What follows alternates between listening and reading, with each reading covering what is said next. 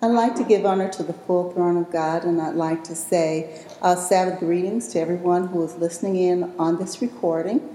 Uh, today, in preparation for the Feast of Pentecost, I'm going to be reading over a class that I already presented in church on the spirit of Elijah. Behold, I will send you Elijah the prophet before the coming of the great and dreadful day of the Lord, and he shall turn the heart of the fathers to the children, and the heart of the children to their fathers, lest I come and smite the earth with a curse. That's Malachi 4 5 to 6. So, what's all that about? Who was Elijah the prophet? Elijah was one of the greatest prophets in the Bible. He was one of only three men listed in the Bible that never died. Instead, Elijah was taken up directly to heaven in a chariot of fire. Elijah lived during the time of King Ahab and Queen Jezebel.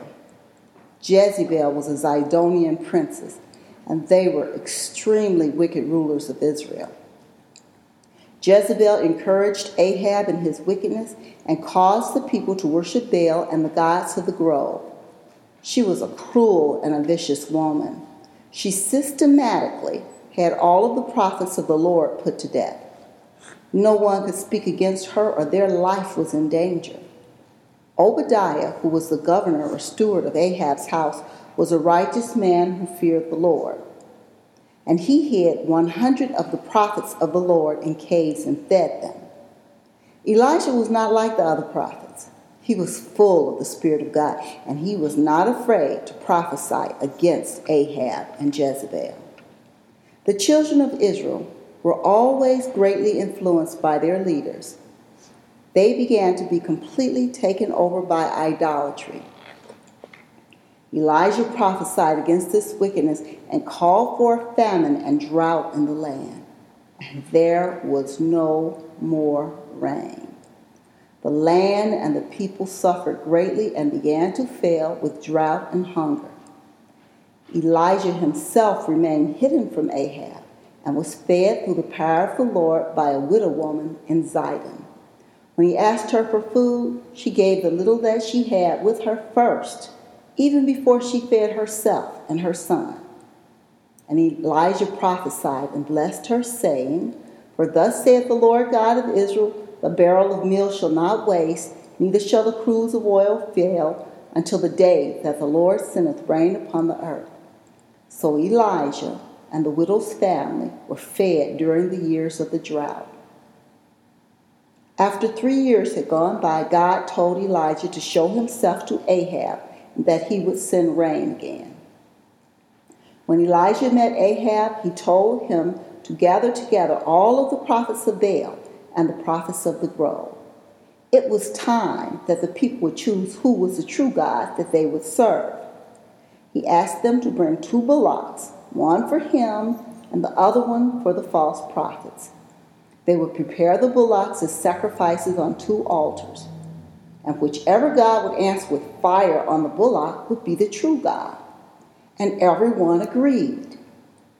The prophets of Baal and, all, and of the groves called on Baal from morning until noon, and nothing happened.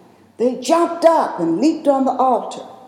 Elijah mocked them, saying, Perhaps their God was on a journey, or maybe he was sleeping. By evening, they began to cut themselves, their blood pouring out to Baal, and still there was no fire, no voice, and nothing regarding. About the time of the evening sacrifice, Elijah prepared the altar of the Lord that had been broken down and built it with 12 stones, according to the number of the 12 tribes of Israel, in the name of the Lord.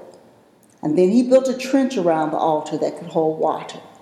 He laid on the wood and the bullock that he cut in pieces on the altar. He had four barrels filled with water and had it poured on the offering and the altar.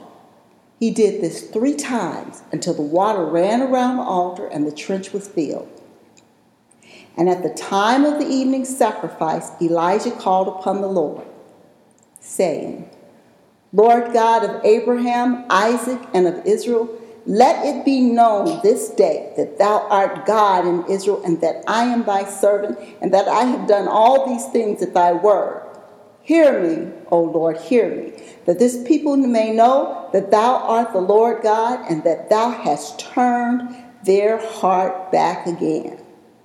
Then the fire of the Lord fell and consumed the burnt sacrifice, and the wood, and the stones, and the dust, and licked up the water that was in the trench. And when all the people saw it, they fell on their faces and they said, The Lord, He is the God. The Lord, He is the God. And Elijah said unto them, Take the prophets of Baal, let not one of them escape. And they took them, and Elijah brought them down to the brook Kishon and slew them there. That's found in 1 Kings 18, verse 36 to 40. So, why are we still looking for Elijah the prophet? The prophet Malachi prophesied about the coming of Elijah the prophet many years after Elijah had been taken up into heaven. Malachi was not talking about the man Elijah, but the spirit of the prophet Elijah. Christ explained this further after his transfiguration on the mountain. He told them to tell no man what they had seen until after his resurrection. They asked him why the scribes said that Elias must first come. He told them that Elias shall truly come first and will restore all things. And then he told them that Elias is already come and they knew it not, but had done to him whatsoever they had wanted.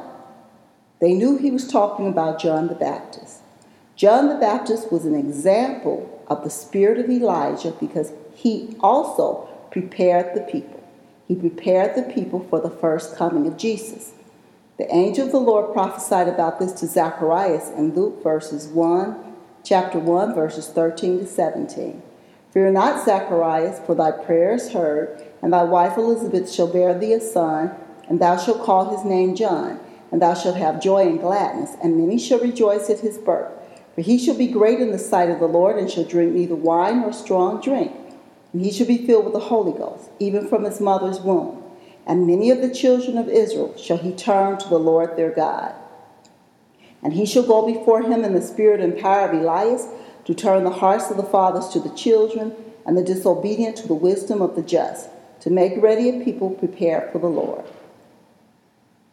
God's children are for signs and wonders. Isaiah spoke of this when he said, I and the children whom the Lord hath given me are for signs and wonders in Israel from the Lord of hosts, which dwelleth in Mount Zion.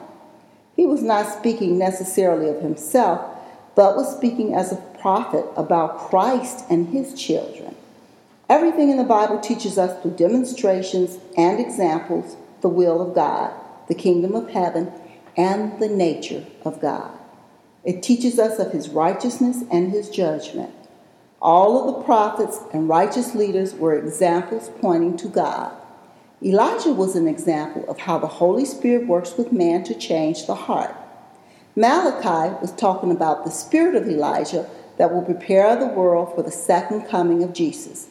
Behold, I will send you Elijah the prophet before the coming of the great and dreadful day of the Lord. The great and dreadful day is still to come. When the Holy Ghost fell on the apostles on the day of Pentecost and they began speaking in tongues, it pricked the hearts of the people. Their hearts turned to God. They repented and were baptized. Peter told them that the times of refreshing and the times of the restitution of all things was still to come. It would come at the second coming of Jesus. And we find this in Acts 3:19 to 21 and it says, Repent ye therefore and be converted, that your sins may be blotted out when the times of refreshing shall come from the presence of the Lord. And he shall send Jesus Christ, which before was preached unto you, whom the heaven must receive until the times of restitution of all things, which God had spoken by the mouth of all his holy prophets since the world began. The lesson that we learn when we study about the prophet Elijah is that there is one God. God is indeed the Lord. He is omnipotent. Idols are lies and falsehood. God is our Lord and Master, and we must worship Him with our entire hearts, turning away from the sins, deceit, and lusts of the flesh. This is what worshiping idols are in our day. When we sin, when we are partial in the law, we are just like the children of Israel who were worshiping Baal and the idols of the groves. We must worship the one true God from heaven that has given us life, a chance of salvation, who heals our diseases, and saves us from our sins. We continue to look for the outpouring of the Holy Ghost, which is the spirit of Elijah, who will strengthen us and re- prepare us for the second coming of God. We remember the words of the prophet Malachi Behold, I will send my messenger, and he shall prepare the way before me. And the Lord whom ye seek shall suddenly come to his temple, even the messenger of the covenant whom ye delight in. Behold, he shall come, saith the Lord of hosts. But who may abide the day of his coming? And who shall stand when he appeareth? For he is like a refiner's fire, and like fuller's salt. Thank you, and God bless you.